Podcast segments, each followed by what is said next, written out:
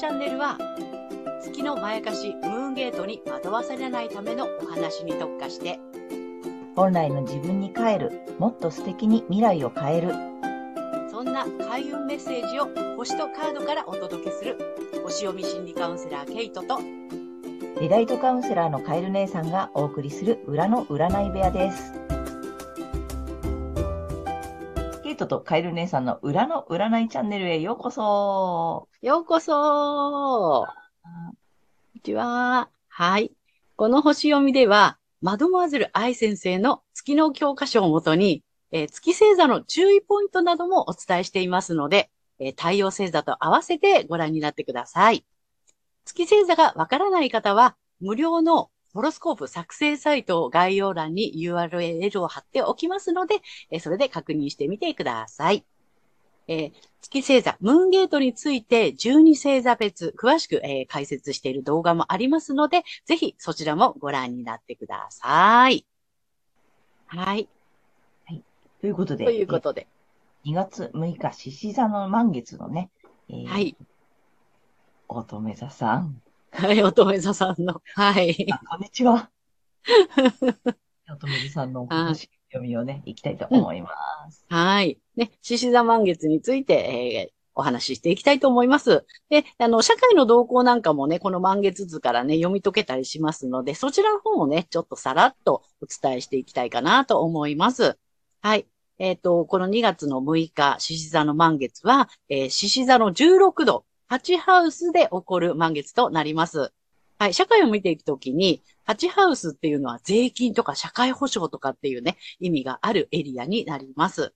で、月は、この場合、え民衆とかね、あの、まあ、大衆とかっていうことで、国民っていう意味があったりします。つまり私たちっていう感じになりますね。えそれに対して太陽はリーダーとか首相とかっていう意味になってきます。で、その太陽があるのは2ハウス。2ハウスは財政とか金融市場といった意味があるエリアになります。で、この私たち月はですね、あの、日常の幸せとかリラックスしたい、安心したいっていう風な、あの、欲求を持ちます。それに対して、えっ、と、太陽の方はですね、個人のメリットとか、それを防衛したいっていうようなね、お金の面で、えーそれを守りたいっていう気持ちになっているのかなっていう感じが、み垣間見えますね。で、その月と、え太陽に対して90度の角度をとってきているのが、え改革の星の天王星になります。天王星は5ハウスというエリアにいます。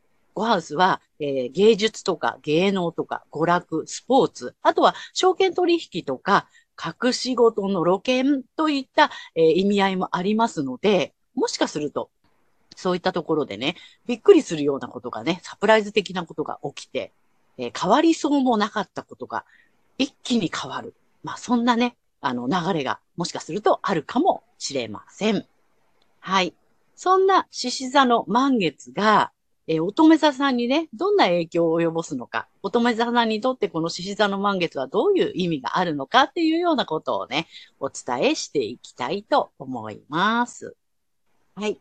でですね、えっと、乙女座さんが、の、このね、満月はどこで起きるかっていうと、乙女座さんにとっての、まあ、潜在意識とか、まあ、一人の空間とか秘密の部屋、みたいなね、見えない世界のエリアで起こってきます。うん。なので、まあ、潜在意識では、もう日常的な幸せとかね、あの、まあ、自然体でいたい、安心したいっていうね、まあ、そういう思いがね、あの、起きてくるかなっていう感じがします。で、それに対して、まあ、太陽は表向きのことですね。あの、表向きは、えっ、と、まあ、働き方とか、健康管理の、あの、エリアでですね、個人のメリットとか、それを守っていきたいっていう、まあ、そういう、あの、まあ、葛藤というかね、えっ、と、建前と本音みたいな感じですね。うん。やっぱり仕事の部分では役に立ち、立ちていきたいとか、まあ、そんなところで、あの、自分の対面をね、守りたいとか、まあ、そういったところがね、あの、働くかなと。心の奥ではもっと自然体にしてたいなとか、リラックスしたいんだよな、安心したいんだよなと思っても、なかなかそこら辺が対面を保つためには、うん、ちょっとなんかね、そこら辺葛藤するのかなっていう感じがします。はい。で、そんなところにね、改革を起こしていくのが、えっ、とですね、まあ、それこそね、思想とか考え方ですよね。考え方とか、あと精神性。あと専門知識とかね、学びっていうところのエリアにある、えー改革の星の天皇星です。なので、何かを学ぶことだったりとか、自分のその精神性が変わるとか、自分の思想が変わることによって、もしかするとそういったことが一気に変わっていくっていうね、うん、そういう流れがある2週間かもしれません。はい。そんな乙女座さんの、えっ、と、ラッキーアクションなんですけれども、えっ、とですね、まず、えー木星がある場所が血縁とか深いつながりっていうところになります。なので、えっ、と、まあ、その血縁関係とか、パートナーとのね、その、まあ、深い関わりの中で、ちゃんとメリハリをつけるっていうことを、あの、されるといいと思います。うん。いつもいつもなんかね、あの、なんていうの、役割としてそれを、あの、やらないっていう感じですかね。うん。これはやるけど、これはやりたくないとか、まあ、この人と、うんと、まあ、親戚付き合いだから全部やるとか、そうではなくって、ちゃんとメリハリをつけていって、あの、基地かなっていう感じがします。はい。あとはですね、あの、まあ、お仕事の部分、まあ、転職とかライフワークの部分に、労働とかではなくって、そういうね、転職、ライフワークの部分で、えーインスピレーションに従って、えー行動を起こしていくと、あの、まあ、なんていうんですかね、いい展開になっていくんじゃないかなっていう感じがします。はい。えーここまでがね、え太陽乙女座さんへのメッセージとなります。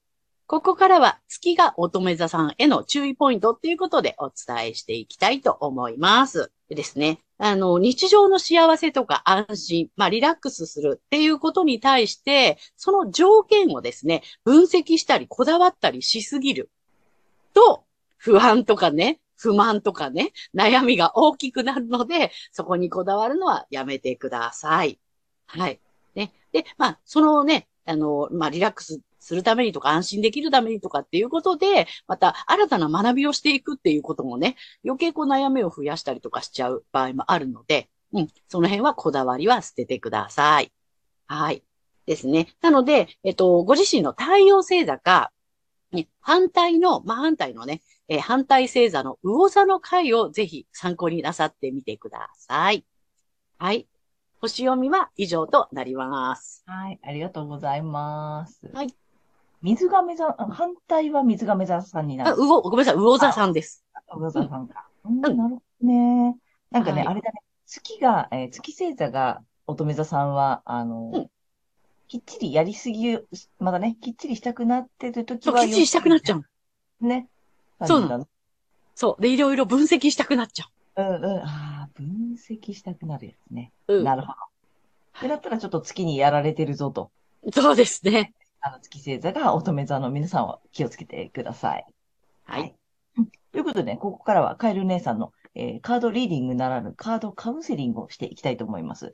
で、ね、もうあのすでに、えー乙女座の皆さんに向けて3枚カードを用意しているんですが、ちょっとね、まだひっくり返してません。ちょっといね、ひっくり返しながら皆さんと見ていきたいと思います。じゃじゃん。お、じゃじゃん。お、なるほど。ちょっと待って。まず1枚目いきます。これね、さっきも出たんだけどね、6番、先生。おー。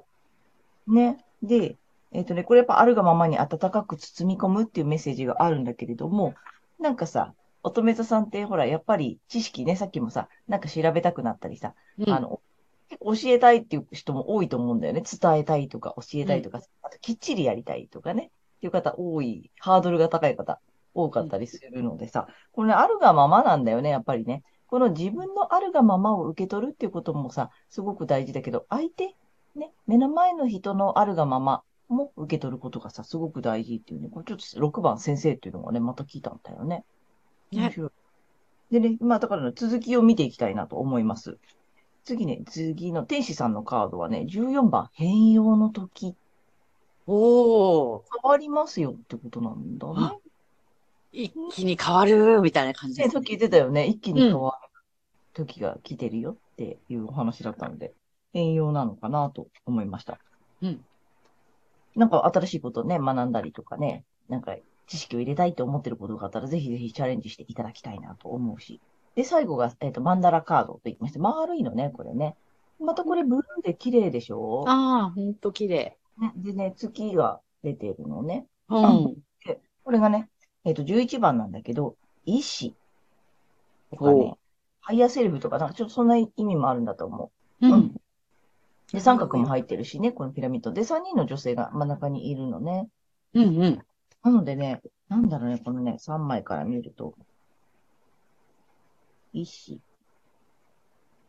もう higher self って言ったらさっきの潜在意識のね、エリア。アとリンクしてるなと思うんね、でしょ？うんだからなんかちょっとさ、精神性とかなんか高いものとかさ、目指してたものとかがある方は、ぜひさ、乙女座の良さを活かしてさ、やっぱコツコツ頑張れたりさ、あとすごくうん細かいところに気がつくっていうかさ、う。そう、そできる方多いでしょ？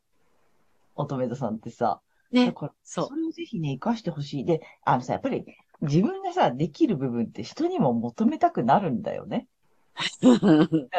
う。だからさ、やっぱそれでさ、なんで私は普通にできるのにあなたはできないのとかってうんなりがちうん。かなと思うので、でない、あの、私が不得意なこともあるよね。でも相手が得意なこともあるよねっていうさ、その辺をちょっとね、あの、ぜひね、なんかいろんなこと伝えたいとかさ、学びたいって思ってる方は、このね、あの、あるがままを受け取る、自分のあるがままを受け取ると、相手のあるがままも受け取れるよっていうことだと思うので、ぜひね、変容の時のようなので、このチャンス活かしていただきたいな、思います。でね、この精神性 higher self、なんか、もうちょっと、なんかね、自分の求めてる、その高いものがあるんじゃないかな。乙女座さんだしね。うん。うん。ね。精神的にとかさ、ちょっと、こう、今までの価値とは違うもの？